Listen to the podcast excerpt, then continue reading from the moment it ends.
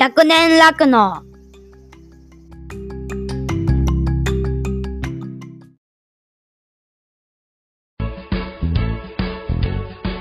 あー、冬休みやん。学校がないけん主婦は大変よ。給食ないってことは牛乳飲まないってことだよね。でも、うちの牛、めっちゃ生まれとるんよ。わかった。牛乳買ってくる。冬休みに消費者の皆さんにたくさん牛乳を飲んでいただくことが酪農家の支えになります。カフェオレ、カルピス、シチューにお鍋。牛乳を入れると美味しくなるものがたくさんありますよ。X で豪華プレゼントが当たるキャンペーンも実施中。ぜひご応募してくださいね。牛乳でスマイルクリスマス。そして、ハッピーニューイヤー。ハッシュタグでつぶやこう牛乳でスマイルプロジェクト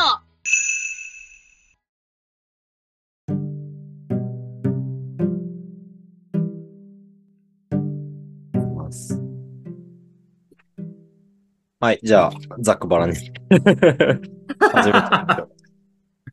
はい。お久しぶりです。お久しぶりです。ご無沙汰しております。何やら物騒なメッセージが飛んできましたけど。まあまあ、あの、まあ今年もね、あの、うん一番最初の1月にもね、家出したっていうのもあったりしたんですけど、ありましたね。はい。まあそこから今年は始まってはいるんですけど、はい。結局まあ、うん結論から言うと、親子関係が全くうまくいってない状況で、うんうん今まで過ごしていてですね。はい。はい。で、まあそれでちょっと1月はね、まあ揉めたこともあって、うんまあ、感情的、お互い感情的になって出てったっていうのもあったんですけど、はい。うん。帰ってきてね、やっぱしっかりもうちょっと自分らを変わらなきゃいけないっていう感じで、うん一新してやってるつもりで今年はいたんですけど、うん。うんうん。うん。やっぱりなんせだんだん会話っていうのがなくなってくる。えー、うん。で、まあ自分も話したいこともいろいろあったんですけど、うんであっちもやっぱやりたいことは話してくれとは言うんですけど、うん。でもなんかその言ってることと違うっていうか、自分はいろんな、まあこの間みたいに勝手にデータ立てたりとか、うんうんうん。まあそういうことやっちゃうことが、ね。そうそうそうそう、そういう矛盾がやっぱり自分の中で蓄積されてて、ああ、うん。で、やっぱストレスもすごい溜まってた部分もあって、そんな感じでしたね。はい。これがちょっとまあずっとこう、悶々としてて、まあそれを、そんな感じが続いてて、うんで、まあちょっと先日、まあ昨日の話になるんですけど、はいはい。うん。ちょっとこれまあ第三者を絡めて話さなきゃダメだなと思って、うん。うん。はい。間違い、まあ、あおちゃんも以前にもちょっと言ってくれたこともあったんで、それはね。うん。なので、冷静になって第三者を挟もうと思って、あの、ううんちに、あの、村上さんっていうコンサルが来てるんですよね。はい。はい。で、その方いる前でちょっとね、あの、まあ、事業継承について話したいんだということうんうんを自分から申し出て、うん。まあ、やっぱその、ゴール設定をしようよと。はい。あの、いつ渡すっていうことが明確になってないと、こっちもやっぱモヤモヤしちゃうと。そうですね。うん。まずそっからじゃないと、やっぱまあモチベーションでもないけど、うんうんやっぱ自分はもっとこう裁量を持ってやりたいって気持ちがすごく最近強いので、えー、しんちゃんもね、社長になるっていう。まあまあそうですね ありますしね。まあまあ、うん。まあ他と比べ比べるわけじゃないですけど、ほぼほぼもう同世代ってもう今結構みんな早くて、そうだね。うん。まあ20代でもなってる方もいますし、うん。まあでもうちはうちだと思って割り切ってはいたんですけど、うん。うん。やっぱりでも、うーんと、組織としてなかなかこう、今の状態だと成長ができてないし、まあ、ちょっとこう、人も辞めていっちゃう状況でもあるんですよね。はいはい。なんかいくらこう、僕らがこう頑張って、こう手塩にかけて育てても、うん。社長の思想が合わないっつって辞めちゃうっていうことがやっぱあったりして、ああ、悔しいね。そういうのはやっぱ悔しいし、うん。やっぱ、うんまあ、前回高橋くんって人がいて辞めたのも結構自分の中でやっぱ結構、まあ、ショックでもあったし、はいはい。まあ変えられるものや変えれない現状っていうのがすごくやっぱ憤りみたいなのを感じてて、うん。うん、で、それでやっぱり俺、昨日ですね、親父に、まあ俺はもうやりたいよという意思表明と、うん。うん。あとはその親父はいつ渡したいんですかみたいな問い立て立てたときに、うんまあ、だいぶ前にも言ってたんですけど、やっぱ65までは渡す気はないと。おお頑張るね。っていうことを言ってて、じゃあ、それはどうしてって問いただしたときには、うん。もう俺はそれで決めてるからっていう あ感あ、じ自分、自分の中だけでってことで。そうそうう。そうそうそう、いや、でも、今の現状は、それってなんか、なんだろう、決めたとしても、うん。俺らが今やりたい時に渡せないっていう理由はあるのって言っても、なんかこう答えられない状況で、うんうん。うん、でもなんか話していくうちに、こう、結局はなんか、なんだろうな、強がるっていうか、うん。いや、今のお前らじゃ無理だ、お前は無理だみたいな感じの言い方になるんですよね。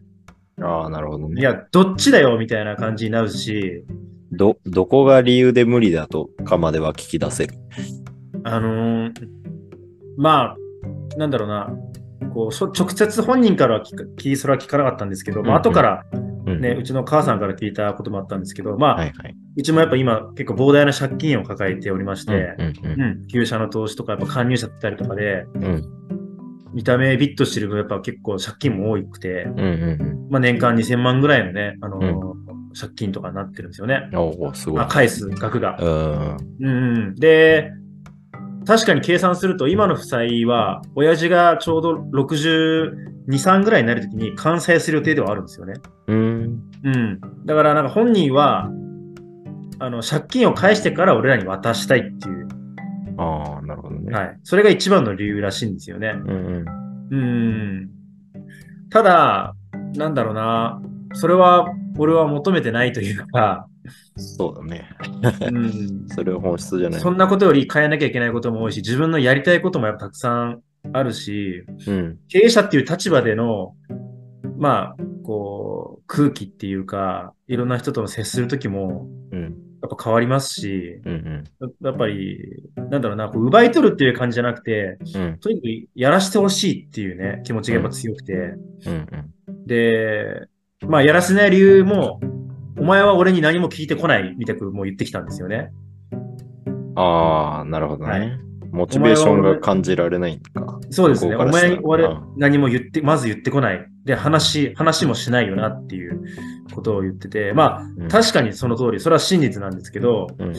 自分の中ではなんか親父の全部やってるノウハウを同じくやるっていうのは自分の中でやっぱ違ってて、そういうことだよね。うん。はい。うんやっぱり、レール引かれるのはやっぱあんまり好きじゃないというか、うん自分の道を作っていきたい気持ちが、もちろん親父の基盤があるので、それを大事にしながらやっていきたいのもあるんで、別になんか聞きたいことがないじゃないんですよね。ただ、こう、経営者になった立場の時に、あ、親父、ここやっぱわかんねえわ、つって一歩下がった親父に対して聞くことはこれから絶対あると思って喋ったんですよね。なるほど、なるほど。うん。だから現状なんかこう、いつ渡すとかって明確しない状態で、聞いてこいよってなっても、いや、うん俺は割と外で勉強するしっていう、まあちょっとした強がりでもあるんですけど、まあでも実際勉強してるもん。いやいや、それで、そうですね。自分なりには勉強してるつもりではあるんですけど、うんなんかやっぱりもっと外の視点で物事を取り入れてやっていかなきゃなっていう気持ちが強いんで、うんだからまあ、うん。だから、経営を持った時には確かに聞くことはあるんですよね。そうだね。ここどうするの？っていう時は、それはその時に聞くものなんで、うん。なんか、すべてを俺から全部聞けよみたいなスタンスが、やっぱちょっと、ああ合わないなって思っちゃって。で、もう、しきりに65、65しか言わないんですよね。うんもうなんかポットみたいな感じで。ど。うん。うん、で、まあ65っていうと、今、57歳です、今、うちは。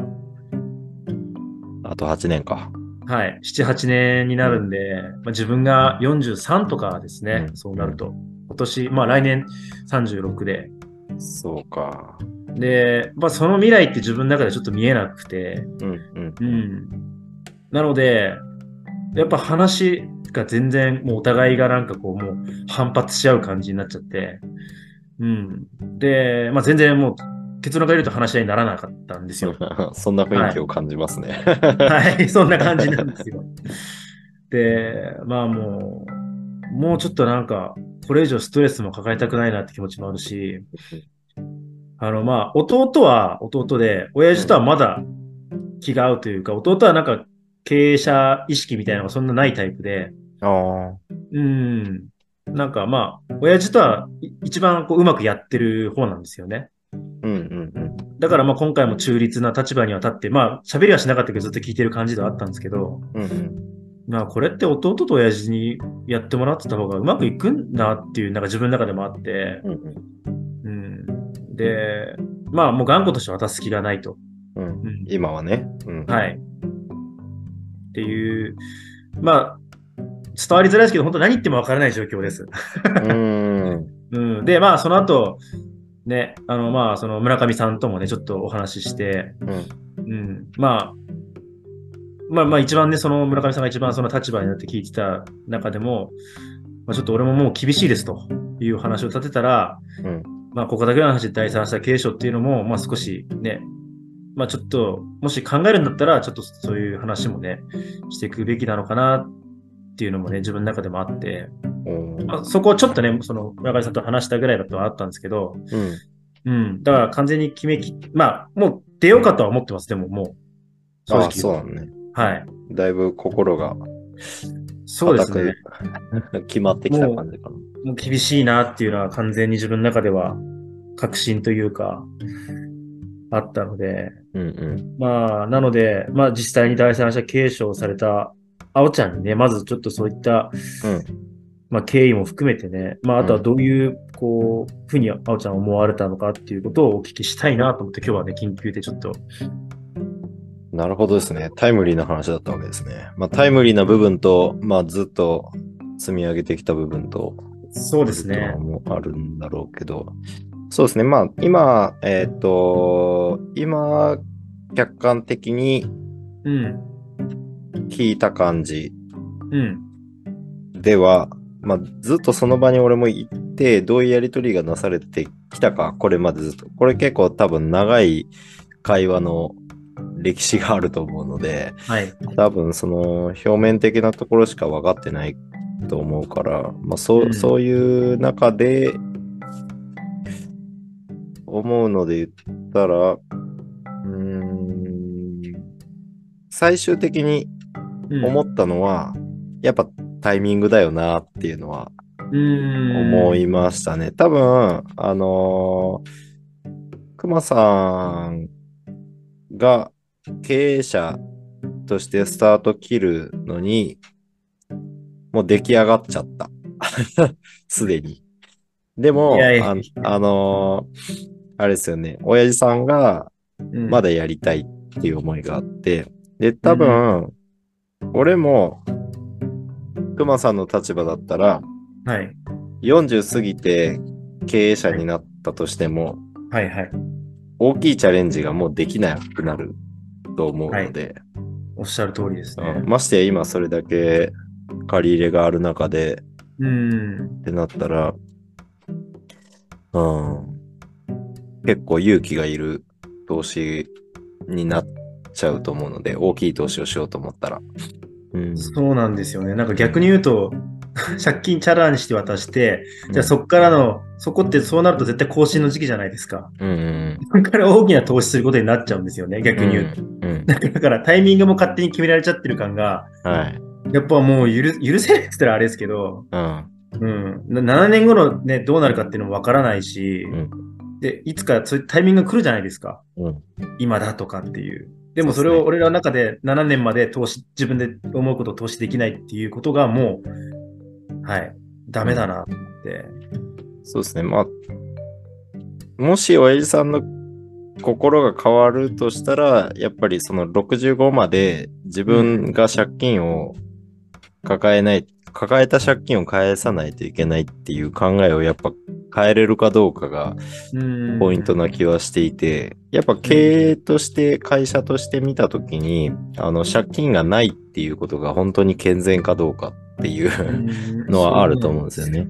うん。だから別に自分がした借金を息子に背負わせるのが、あのーよろしくないことだっていうことを言う酪農家は結構多いんですけど、はい。す俺は、俺もそうじゃないと思ってて、うん うん。あくまでその経営としてお金を回していく中で、金融機関とも付き合ってるだけなので、その借金の額が、あのーキャパを超えなければ、うん全然俺はあっていいだろうって思って、うんその債権が親父さんである必要もない。あくまで会社の借金として捉えれば。うん。多分、熊さんはそこは分かっていて、そう言ってるので、それをなんとか、あの、手こ入れして親父さんに伝えて、何かきっかけがつかめるかどうかなんだけど、うん多分それもやってきてるはい。よね。多分そうなんだと思う。俺俺が思うところは、多分ちょこちょこあってつついてみても、多分熊さん的にやってるはずなので。うん。で、結果的にいろいろ叩いてみたけど、どこも崩せそうにないから、うそうですね。ん。まあ、外に出ていこうかなっていう。まあ、実際去年の1月に一回、それ、そういった行動に出ていて、で、それでもよく思い直して1年いたと俺は思うんですけど。うん、俺も実際長野で一回、あの、後継者候補に入って、で、ボスと一緒にもう寝食ともにして、あーまあ、要は親子みたいな状態ですよね。で、うん。仕事をしてた中でも、やっぱ、あの、意見の食い違い、将来描いてるものの食い違い、まあ、現経営者が考えてきたこと、でうん、後進が、その牧場をここに持っていきたいって考えてることが全然、あのーすり合わせられなかった人間なので、うんうん。だからそこに対してどうやったらうまくいくよっていうアドバイスはできないのがうん実際だし、それが結構難しいことだなっていうことも分かってるので、はい。うん。まあ熊さんの立ち位置とか、その心情とかは、なんとなく想像はできる。うん中で、えー、そう。俺がその当時、まだ23とか4とか、そんな年だったから、その時の俺に言えるのは、もっと時間かけていいんじゃない？焦らんくてもいいんじゃない？うんっていうのはあるけど、今の熊さんの年齢になってくると、そういうアドバイスも違うかなとは思うので、はい。うん。そうですね。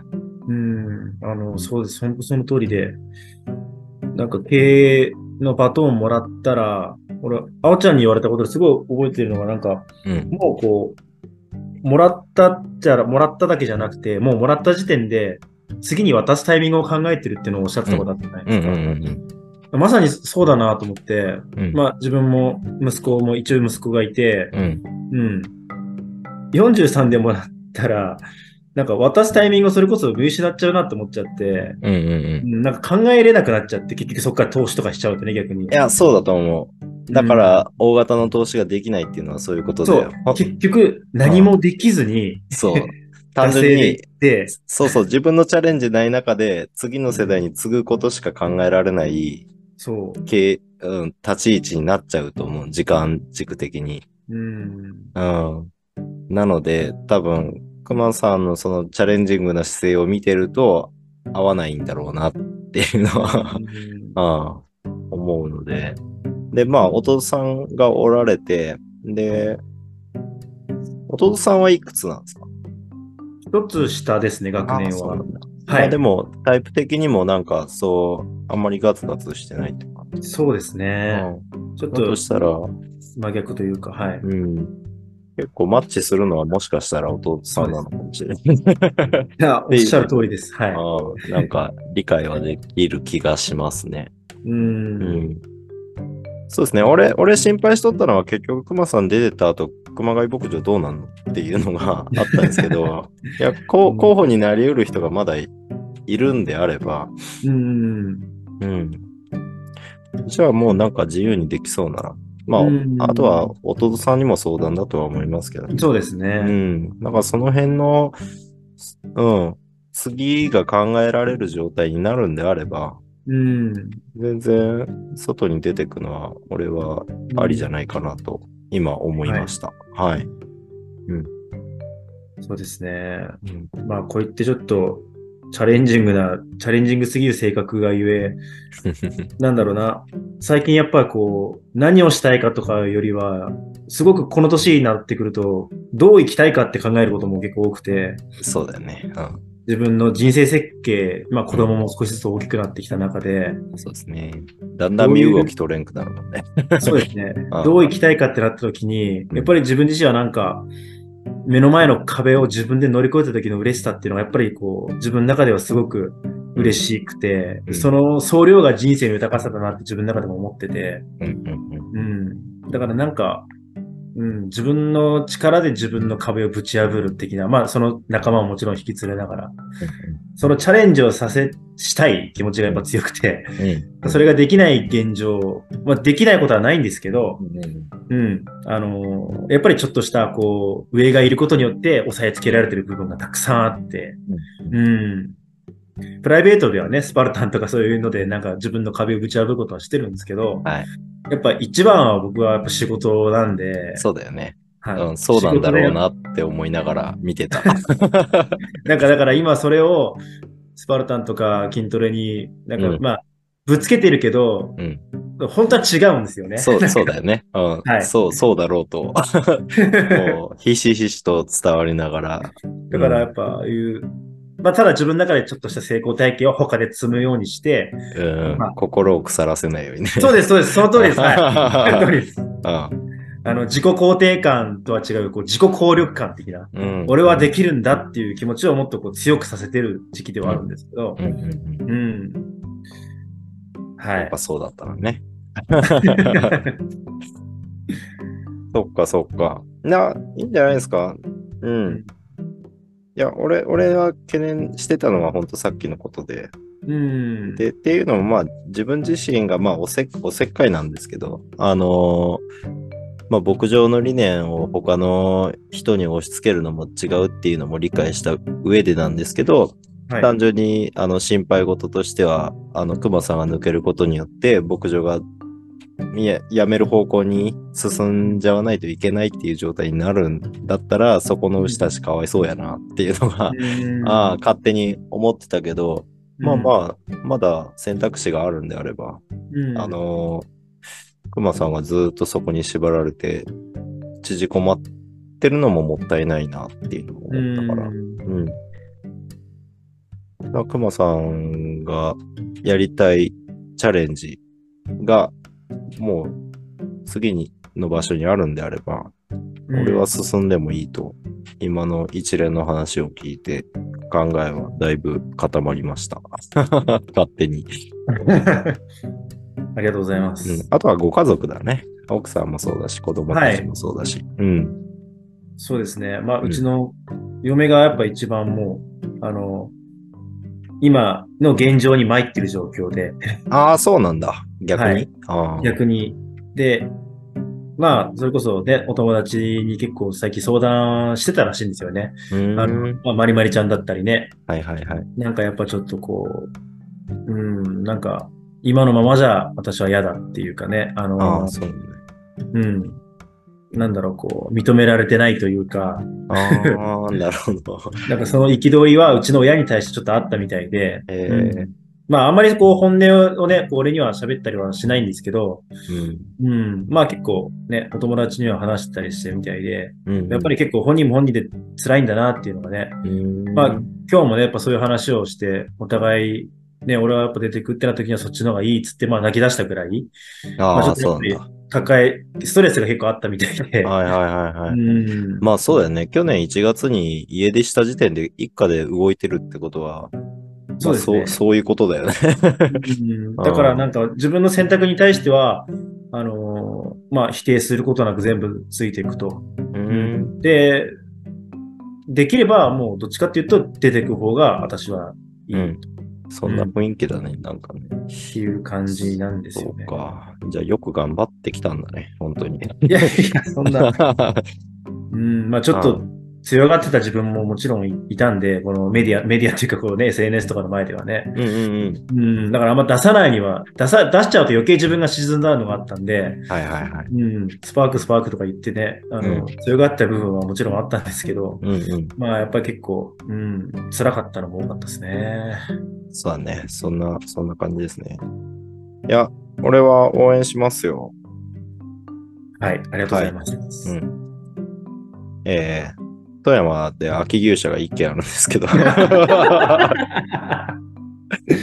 あの、そうですね、もちろんそれも視野に入れてのことなんでああ、すけど、本当に？ああ。あの、あーちゃんがこう第三者継承に踏み切った時って、うん。どういうこう行動からしてったのかなと思って。ああ、えっとね、俺は、長野の時は、もう単純に大学卒業したら仕事しないといけないから、はい。うん、その中で、まあ、将来の夢である酪農家になるためには、第三者としてどうするかって言った時に、結局、あのー経営をしてない人間が農業でお金を借りるって非常に困難なことで、はい。ではいっ。ていうか、まあ実質無理で、はい。あの、国の制度資金しか当てになんないっていう状況下で、はいえー当時は3700万円しか借りられなかったんですよ、国から。はい。うんはい。で、そんなんで酪農業無理じゃん。うん うん、で、えーまあ、新規はまずないなって、その時点でなって、で、でも3700万で中古の牛舎買ったりとかしても、うん牛の値段とか考えたらとてもじゃないけど、シミュレーション上合うわけがないよなうん。っていうのが、まあ当時の考えでした。で、まうんあそんな中で、えっ、と、牧場の求人を見てたら、はい、あの、少ないけど後継者候補っていう形で募集してる牧場があることに気づいて、はい。うん。で、その時に俺第三者承継とか継承っていう言葉は知らなかったけど、はい。うんはい。いや、あ、そっか、後継者かっていうところで、えー、まずは長野に踏み切った感じ。うん。ですね。それが一つ。で、えー今の富山の話のきっかけで言ったら、まあ、富山で結婚して、で、相手が富山の、えー生まれ育ちの人やって、えーうんできれば富山に残りたいっていう意向があった。から、じゃあ富山で探しましょうかああ、で、なるほど。うん、牧場を、まあ、探し始めたんですよ。県とか、うん、その支援してくれるところを当てにして、うん。探し始めたんですけど、結局でもややっぱやめていくところって、もうやめていく前提で経営しているところが多いので、うん。あのーもうそもそも道具も機械も建物も使い切って終わるみたいなところがうんあるの。で、うん。実際その建物の評価額と内情が全然合わないんですよ。うん。うん。な高いもん買って、しかもさらに修繕の投資が始まるっていうようなよくわかんない状態なので。う。うんん。まあでもそんな中でしか、あの、第三者承継で、えーまあそういうボロいものを何とか工夫して使って、うん。えーやるしか結局道はなかったので、はい。うん。なんとかしましたけど。ううん。かな、り厳しい道にはなるので、あの、それは基本的に畜産には合わない。ましてやその3700万を12年で返しなさいなんで、うん。かなり厳しいんですよね。うん。うん。うん。なんで、まあそういったことも国に対して、えっ、と、要望しました。あの、ヒアリングしてもらえたので、あのまあそもそも酪農で本当第三者承継をした事例がなかったので少なかったし、あ当時は、はい。うん。なんで、国、まあ、それでさらに結構表に出て、えー発言してたから、国が見つけてくれて、呼んでくれて、ヒへアリングしてもらったら、あのーまあ、その中でちゃんと伝えたら、今はね、あのー条件付きで1億円まで借りられるようになってるんですよ。へえ。で、期間もね、15年高に伸びるんですよね。そうなんですか1億円の場合。うん。うん。っていう風になってきてるので、はい。だんだんやりやすくはなってきてるとは思うんですけど、うん。それでもあくまでもその金額だと、あの中古の物件買ってやるっていうのが前提の金額だと思うん。うの、で、あの、それじゃあやっぱりこれからあの未来作っていく人にそれをやらせるのはもったいないなって思います。うん。なので、まあ、こ俺がやりたいのはやっぱり、その、現時点で経営してる人が第二牧場として、あの、うん。牛舎を建ててあげて、はい。うん。で、そ、そこでチャレンジしてもらって、で、まあ10年とか経てば、それなりに金額は落ちるので、評価額は落ちるので、その時点で1億円のその融資を借りて、国から。うん。で、えーっと、自分の牧場として買い取る。うちから買い取るっていう形で、やれば、もう、スタートと同時に望む形の投資ができる、できてるわけですよね。うん。って言ったら、もう一回ぐらい小さいチャレンジはできるかなと思うので、そうですうね。ん。全く中古で、えー軌道に乗せるところで10年かかってとは全然わけが違うので、そうですうね。ん。多分そういったやり方の方が新規で自分の牧場を持ちたいっていう人にはいいんじゃないかなと思ってうん。考えてますけど。うんうんなるほどね。うん。まあ、それもどう考えるかですけどね。ど、どこにどういったチャレンジをしたいかによっては別にそこまで求める必要なくて、むしろ既存の中古の牛舎使って、むしろ他のことをやることにお金を投じた方がうん。いい人もいるかもしれないですけど、うん。うん。まあそれはそれぞれかな。はい。じゃあ、おちゃんの時は、牛ももう全部いなかった状態だったんですよね。うちは7頭だけ残ってましたね。ああ、そっか。はい。まあ実際全部いないっていう状態になっちゃうと、あの、うんもう一回地域に対して、えっ、と、畜産業をやるっていうことの説明をしてかからないといけなくなるので、なるほど。と都府県は。北海道はそんなにいらないかもしれないですけど、うん。うん、都府県は基本自治会に説明し直さないといけないので、はい。実際無理だと思う。よっぽど過疎地域の牛舎なら別だけど。うん。なので、あまりそういった物件はおすすめできないから、う。うんん、やっぱ基本は居抜きか第三者承継かな。まあ現状経営が続いてる状態うん。のところを、うん、あの、間髪入れず引き継ぐっていう形がいいと思いますね。うん。うん。わかりました。うん。まあでもある程度自分の中でどうやりたいとか、多分こういう形式と絞る部分は絞っていかないと、んっていうことですよね。まあそれも考え方かな。まあうんね、あのー今だったら、ね、チーズを主に酪農やりたいっていう子もいたりだとか、うんうんそういう子は絞ることよりも、また別の、うんうん。ビジョンがあると思うし、う。うんんあとは地域によってはそもそももう規模なんかいらないよっていう地域も、うん。うん、もうキャパオーバーです、農地はって いう地域もあったりするから、うん。やっぱり、どっちで選ぶかだね。あのー自分がやりたい形を実現できる場所そうですをね。選びにかかるのか、うん酪農がやれる場所で、えー自分を表現するのか。あーどっちを取るかだけど、あの、やれる場所で柔軟に自分を表現するの方が始めやすいと思う。ああ、全くその通りですね。うん。俺はそっち側を取ったんですよ。うん。一番最初は放牧で酪農がやりたくて、でうん放牧をどんどん面積を広げれる、うん、そんな環境で酪農やりたいって思ってたけど、それじゃあ始めるまでにうん条件の合うところが見つかる、もうこれは本当運だなって思って、運が良ければ数年後に見つかるかもしれないし、うん。運が悪かったらもうずっと見つかんないかもしれないって思っうんたので、まあ放牧はやりたいけど、うん。それよりもももっと別な、あの家族で牛を飼って暮らすっていう、うん、ライフスタイルを実現するに一点集中して、で、あわよくば放牧。で、あわよくばそういった、えっと、農業、酪農を、えー地域に伝えていくっていう取り組みをすることができる立地うんっていう感じで、もう結構条件を柔らかくして探したので。割と柔軟にこっちも対応する頭でシミュレーションはしてこれたかな。うーん。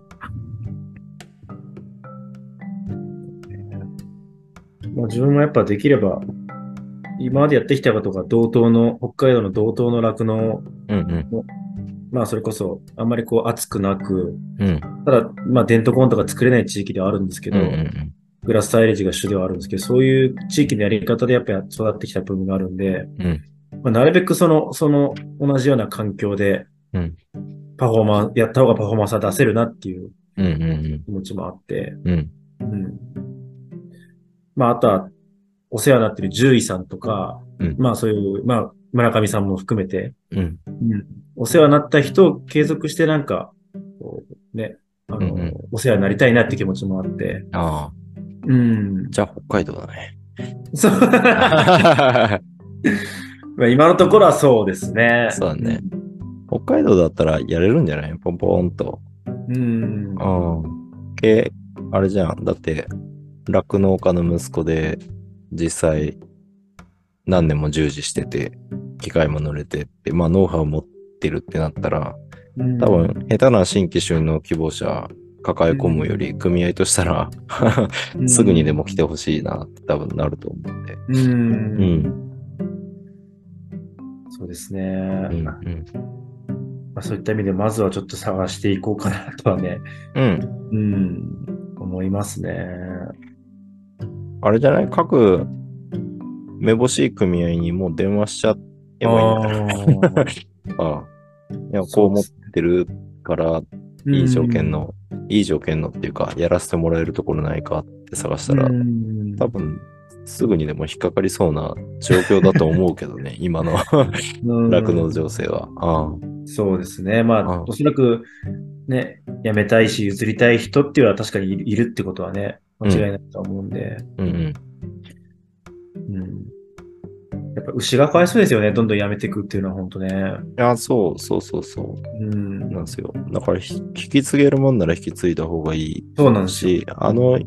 今から辞めていく人って本当、あの、生産量を減らすために一切止められるわけじゃなくて、うん。あの、単純に経営が苦しくなってきてうんの離農が増えてくると思うので、はいはい。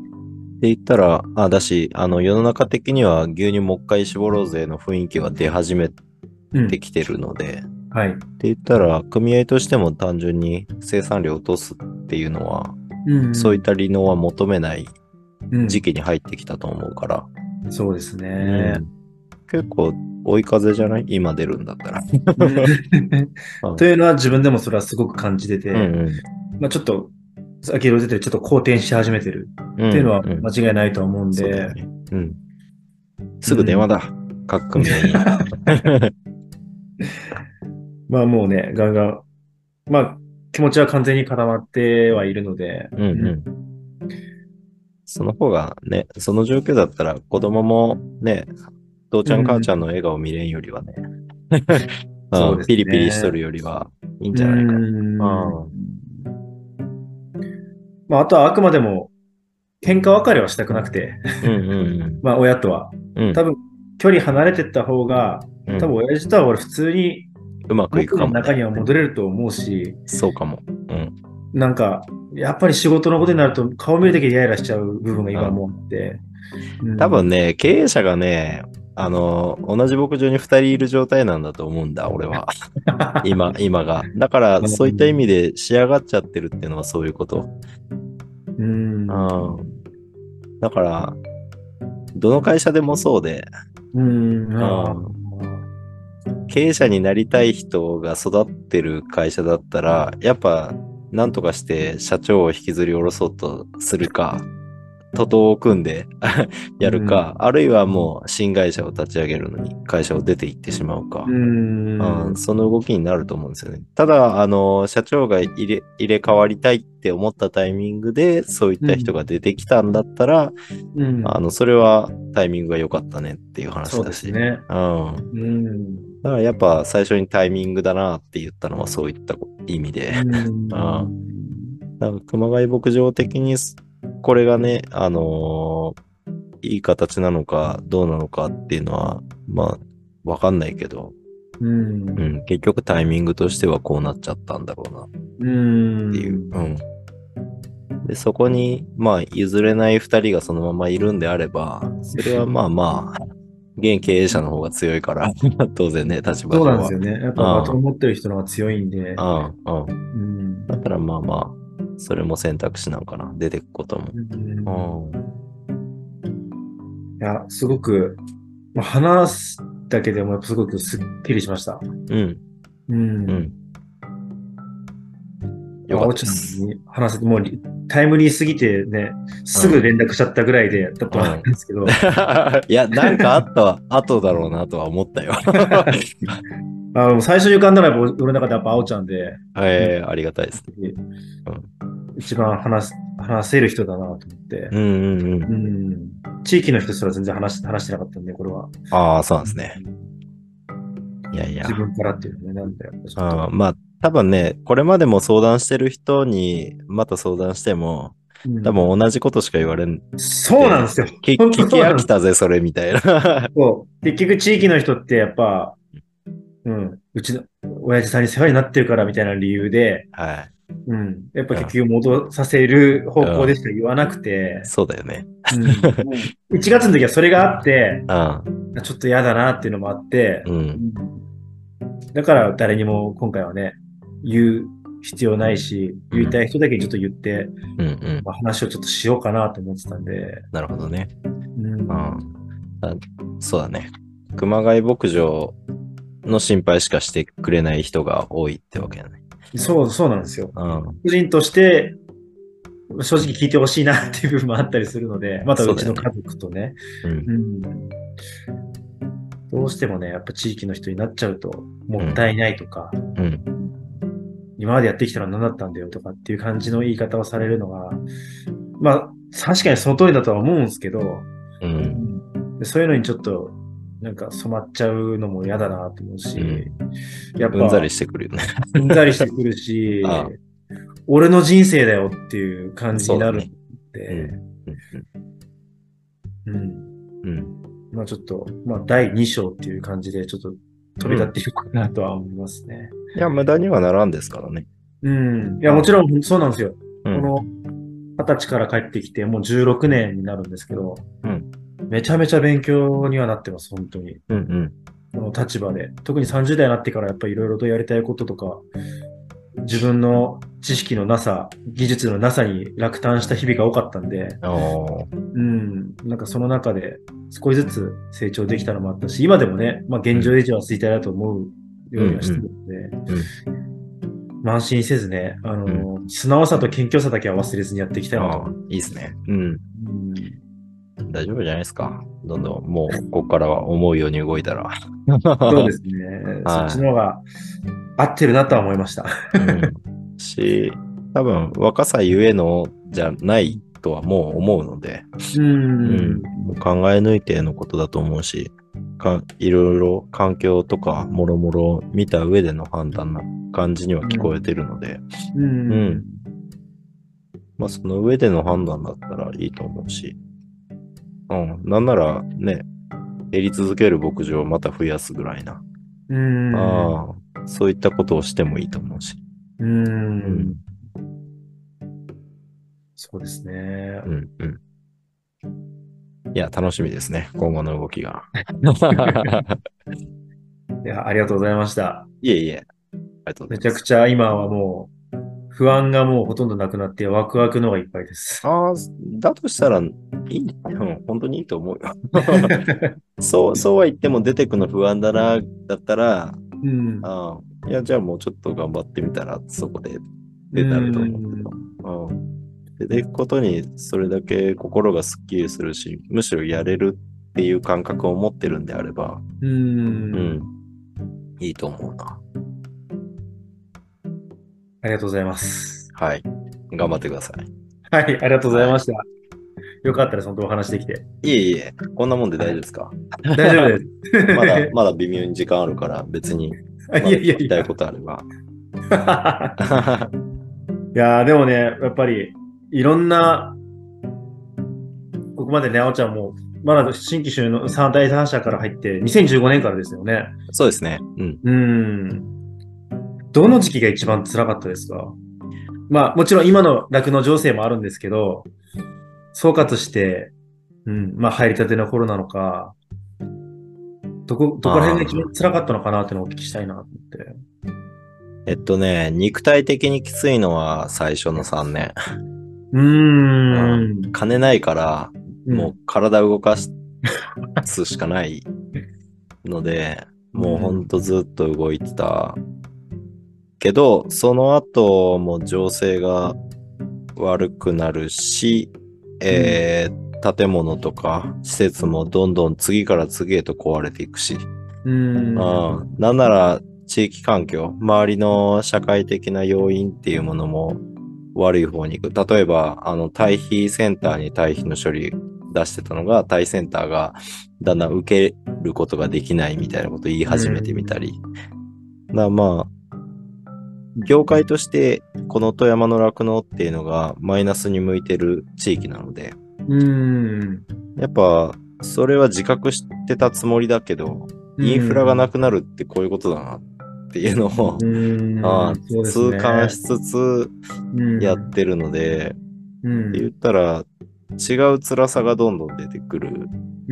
かな。で、まあ、それを打開しようとして牛舎建てたり、大社建てたり、あの、うん。構築連携だってやり始めてみたら今度臭いって言われたり、うん。あ次から次へと違う悩みっていうのは出てくるし、まあ、それがやっぱ経営者だし、経営なんだろうなとは思うけど、まあ、そういうのに振り回されずに、うん。あ、の、本当に解決すべき社会課題は何なのかっていうのをはい。見るようにすれば、まあ、そういった意見とかに触れてるタイミングはすんげえしんどいけど、んあのーもっと、えー広い軸で捉えたら、そんな辛かったなって思い続ける瞬間はな、あー時間はなかったと思う。うん。うん。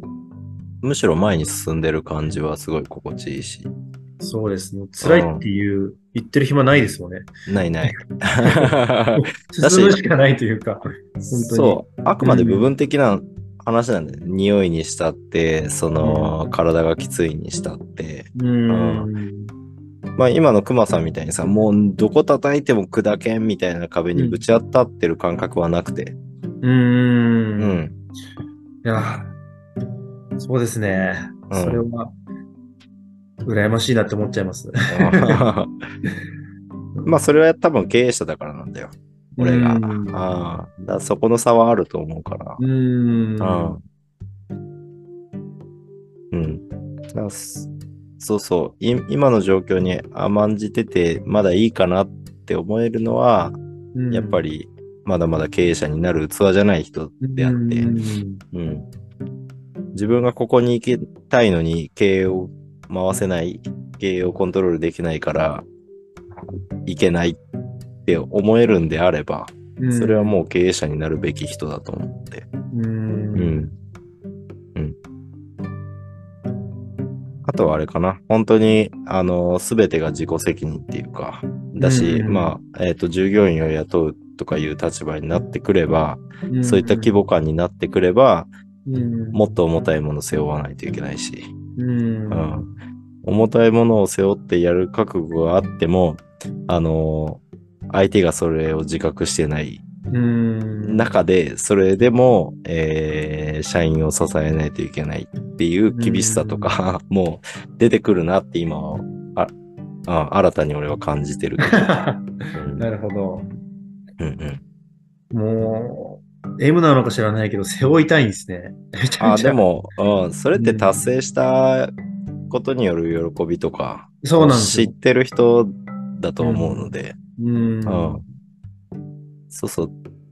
多分、基本的には M じゃないはず。逆にそういう人は。あ あ。